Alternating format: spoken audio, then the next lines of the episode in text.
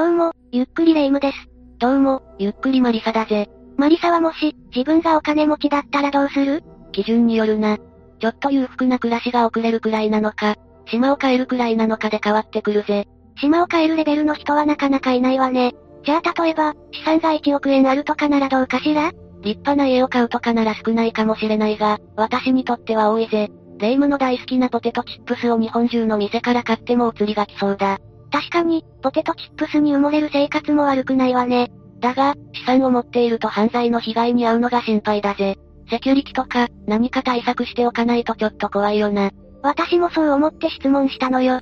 資産家が狙われたある事件を知って、自分が資産家になった時をシミュレーションしていたの。霊夢が資産家になることはないと思うぜ。だが、その資産家の事件とは、どんなものだったんだ？高額な保険金をかけられた資産家が狙われた事件よ。興味深いな。教えてくれ。じゃあ今回は、2021年に発生した、高槻市資産家殺人事件を紹介するわ。それじゃあ、ゆっくりしていってね。まずは事件の概要から説明するわね。これは東京オリンピックが開催された、2021年7月に大阪府高槻市で起きた事件よ。被害者は高槻市に暮らす資産家で、当時54歳の高井直子さんだったわ。直子さんは連休明けの月曜日に会社を無断欠勤していて、様子を見に来た親族によって遺体が発見されたの。世間が賑わっている間に、こんな悲惨な事件が起きていたんだな。直子さんは自宅で亡くなっていたということなのか？直子さんは自宅の浴槽で発見されたのよ。死亡推定日は、東京オリンピックの開会式があった7月23日だったわ。真夏の浴槽に、4日間も放置された状態だったことになるわね。真夏というところが恐ろしいな。浴槽に水が溜まっていたとしたら、かなり腐敗が進んでいそうだ。その通りよ。おかげで通常よりも、解剖や検査に時間がかかることになったの。遺族も発見した時、相当ショックだっただろうな。直子さんはどんな人物だったんだ？直子さんは、銀行のグループ会社で事務員として働いていたの。近隣住民によると、しっかりした良い人だったそうよ。その一方で両親から引き継いだ巨額な遺産があり、資産家でもあったの。けれど暮らしぶりは質素で、決して派手なタイプではなかったみたいよ。そんな真面目でつつましく暮らしていた人が、被害に遭うなんてな。ところで4日間も浴槽にいたら、家族が気づくはずだろ？直子さんは一人暮らしだったのか？直子さんは独身で子供も兄弟もおらず、唯一の肉親である母親は高齢で認知症の疑いがあったの。しかも世間は4連休で、東京オリンピックで賑わっていたわ。そんな状況だから、数日連絡が取れなくても、誰も不審には思わないかもしれないわね。確かに連休中だと、外出していて連絡がつかないこともあるよな。警察はすぐに殺人の線で捜査に当たったのか？当初は事故や病死の線も捨てきれなかったわ。実は直子さんは大のお酒好きで、部屋にはお酒の空き缶が残っていたのよ。じゃあ、酒に酔った末の事故死という可能性もあったんだな。ええさっきも言った通り検査にも時間がかかったからなおさらね。でも2022年の2月21日に、状況が変わり出したのよ。何か進展があったのか？直子さんの部屋にはお酒の空き缶があったと言ったわよね。これは誰が飲んだものだと思う？一人暮らしで肉親は認知症の疑いがある母親だけなら、直子さんが晩酌をしていたんじゃないか？そうよね。でも不思議なことに、直子さんの体内からはアルコールが検出されなかったのよ。一体どういうことだ？しかも直子さんの手足には、結束バンドが残っていたわ。さらに死因は事故死や病死ではなく、溺死だと判明したのよ。このことから、殺人の線で捜査が開始されたわ。それじゃあ犯人が飲んだ可能性もあるな。しかし酒によって殺人を犯すもんなのか？偽装工作の可能性が高いと思われていたわ。それに直子さんには、高額な保険金がかけられていたのよ。高額というと、1000万とかか？いいえ、なんと1億5000万よ。い、1億5000万？直子さんは2つの保険会社と契約していたの。受取人は養子である松田凛という男だったわ。さらに松田は、事件の5ヶ月前に養子縁組を組んだばかりだったのよ。それは怪しいな。松田という男と直子さんは、どんな関係だったんだ？松田は当時28歳で、神奈川県川崎市に暮らしていたの。直子さんが住んでいる大阪から、かなり距離があるよな。松田は保険会社に勤めていて、直子さんとは保険外交員と顧客の関係だったわ。直子さんが契約している保険のうち、一つは松田が担当していたみたいなの。じゃあ仕事で知り合ったのか。仕事の関係から養子縁組を組むなんて、かなり珍しいよな。直子さんはどうして養子縁組を組むことにしたんだろうか。そこでも不可解な点があるわ。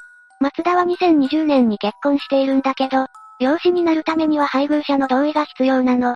でも松田は妻になりすまして届け出を提出していたのよ。実際に妻や父は養子縁組の書類について、自分たちは書いていないと証言しているわ。ということは、直子さんが記載する部分も偽造していたのか？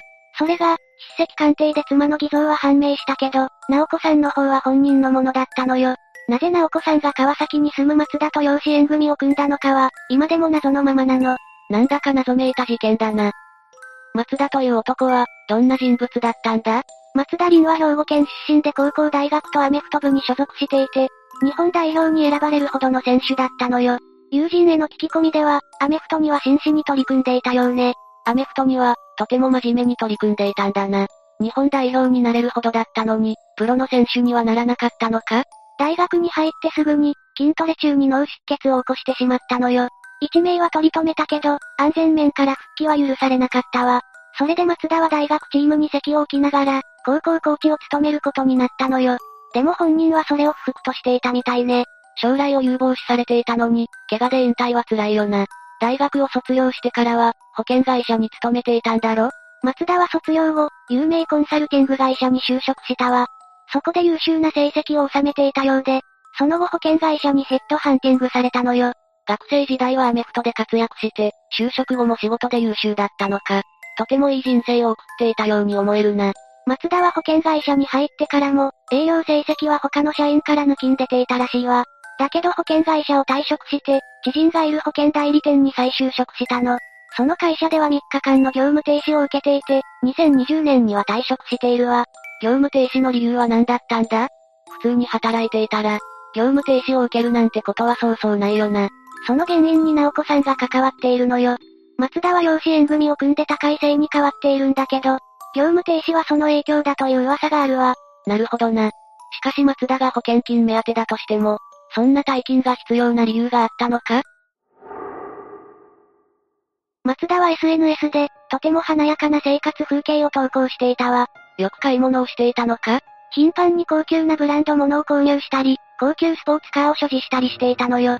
東京の一等地に建てられた、タワーマンションに引っ越したりもしていたわね。かなり生活水準が高いんだな。散財癖があったのか？元同僚の話では、松田はコミュニケーション能力は高いけど、見えっ張りで承認欲求が強かったそうね。個人的な感想だが、あまりいい人間とは思えないな。一方で学生時代の友人は、部活ではストイックな一面を見せていたと話しているわ。人に好かれる気さくでいい人だったそうね。学生時代と社会人時代で随分と印象が違うな。松田は事件から1年後に、養子縁組の書類を偽造したとして逮捕されたわ。罪状は有印私文書偽造同行使容疑ね。その後に華やかな生活が露見して、学生時代の友人たちは驚いていたわ。松田の生活が一変していて、驚いたんだろうな。さらに、松田は詐欺容疑でも再逮捕されているのよ。おいおい、人からお金を騙し取ったのか？都内でバッグを購入した時にクレジットカードを使ったんだけど、この時に虚偽の申告をしたのよ。自分で使ったのに第三者に不正利用されたと訴えて、バッグ代を返金させたの。華やかな生活をアピールしているうちにお金がなくなったのか？これはアリバイ工作だったのではないかと言われているわ。アリバイ工作だって？直子さんが最後に確認されたのは、連休前の7月21日の夕方なのよ。会社を退勤して自転車で自宅に向かう直子さんが防犯カメラに映っていたの。だけど事件当日、防犯カメラには他にも重要なものが映っていたのよ。何が映っていたんだ？松田が詐欺で購入したのと同じバッグを持った人物が映っていたのよ。その人物は、バッグ以外の特徴も松田と一致していたわ。しかも、その手には包丁が握られていたの。包丁って、まさか犯行で使うためか？直子さんの遺体には傷がなかったから、脅迫目的だったんでしょうね。松田は他にもアリバイ工作をしていて、当日は位置情報もくらませていたのよ。そのために、自宅にスマホを置いて直子さんのいる大阪に行ったわ。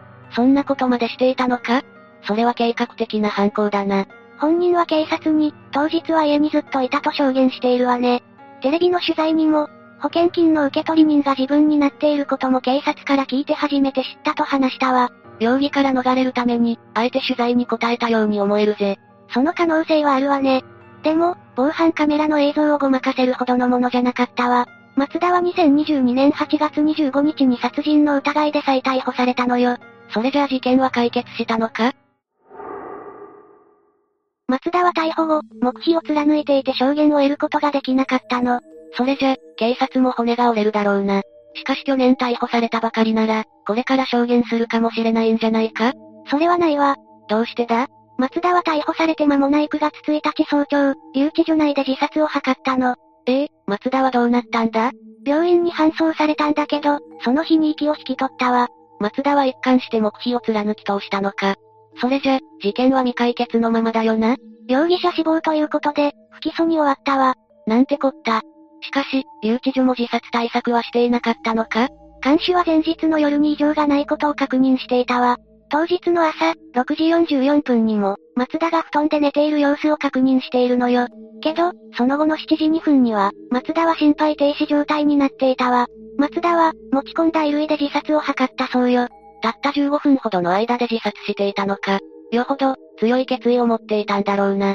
松田が死んだ今となってはわからないわね。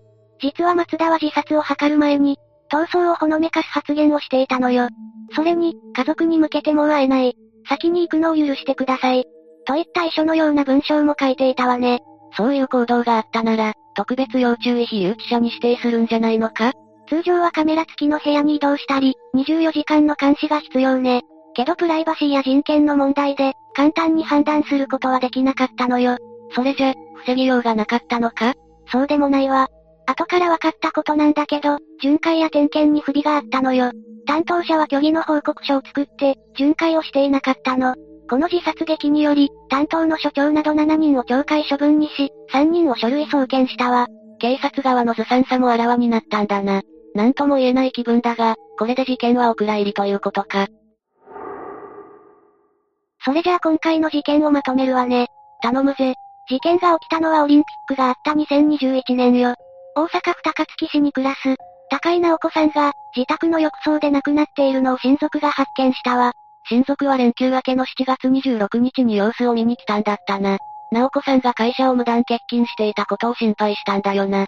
ええオリンピックの開会式に合わせた4連休が明けた日のことだったわ。この事件はその4連休中に起こったのよ。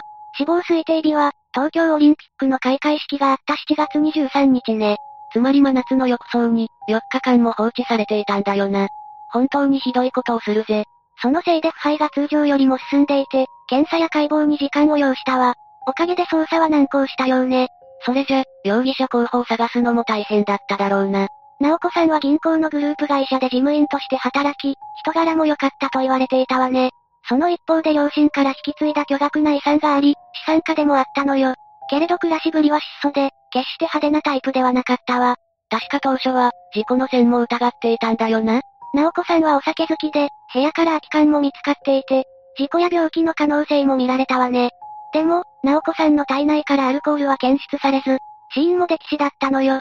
しかも手足には結束バンドが残っていたから、殺人の線で捜査が始まったわ。しかし殺人の線に切り替えてから、容疑者が浮上するのが早かったな。松田があまりにも怪しかったのが理由ね。直子さんには二つの保険会社から計1億5千万円の保険金がかけられていたのよ。そして、その受取人は養子の松田林だったのよ。遠距離の川崎市に住み、養子になったのは事件の5ヶ月前だもんな。誰が見ても怪しすぎるぜ。松田と直子さんは、保険の外交員と顧客の関係だったわ。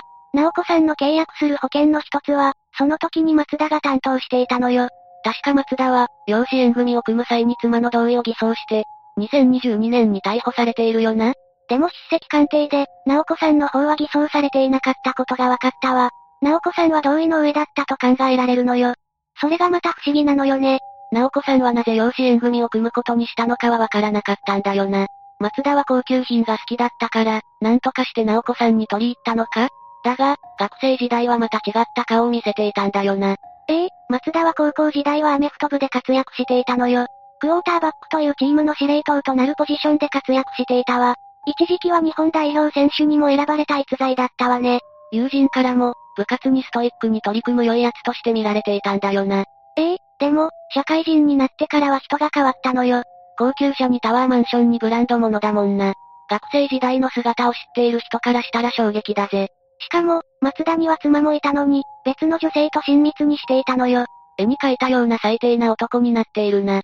だが、そんな暮らしぶりが長く続くわけもないぜ。ええそのためか、松田は詐欺を行っていたわ。バッグを購入した際に、クレジットカード払いを自分でしたのに、不正利用されたと嘘の申告をしたの。でも、これすら直子さんの事件のためのアリバイだったのよ。用意周到すぎて、驚いたぜ。松田は当初、事件当日は自宅にいたと証言していたわ。アリバイ工作のために、スマホを自宅に置いて大阪に行ったなんて、なかなかの行動力よね。でも、詐欺を働いた時に手に入れたバッグを持った男が、防犯カメラに映っていたのよ。しかも、その男の特徴は松田と一致していたわ。しかも片手には直子さんを脅すためと思われる、包丁を持っていたんだよな。包丁片手に家まで来られたら、恐ろしくて従うしかないわよね。松田はカメラの映像が決め手となり、2022年8月25日に殺人の疑いで再逮捕されたわ。だけど2週間後の9月1日早朝、留置所内で自殺を図ってしまったのよ。心肺停止の状態で発見されて、病院に搬送されたが死亡が確認されたんだよな。容疑者死亡で不起訴になったのが残念だぜ。謎が残るし、事件がお蔵入りになって遺族もやりきれなかっただろうな。この件に関しては、警察側の虚偽の報告も絡んでいたわ。巡回していないのに、していたと虚偽の報告書を作成していたんだったな。警察は担当の所長ら7人を懲戒処分にして、他3人も書類送検したわ。これに関しては、捜査関係者も悔しい思いをしただろうな。今後は再発防止に努めてほしいぜ。さて、今回の事件はどうだったかしら？まさかの容疑者死亡で不起訴とは、衝撃だぜ。松田の生活ぶりと行動からして、保険金目当ての殺人なのは間違いないと思うが、もやもやするな。保険金目当ての計画的殺人だと私も思うんだけど、もう確定することはできないわ。直子さんがなぜ養子に同意したのかも不明のままなのよ。本当にすっきりしない事件だぜ。松田がどうして直子さんに目をつけたのか、二人の間に何があったのかを知りたいぜ。直子さんの遺族もそれを知りたくて仕方なかったと思うわ。後味の悪い、本当に残念な事件なのよ。自殺した松田が、ますます無責任に思えてくるな。警察の対応も腹立たしいぜ。資産を持っていると、こういう事件に巻き込まれる可能性があるのも怖いわ。私は裕福ではないし、霊夢も貧乏だから、そこは縁がないと思うぜ。というわけで今回は高槻市資産家殺人事件について紹介したわ。それでは、次回もゆっくりしていってね。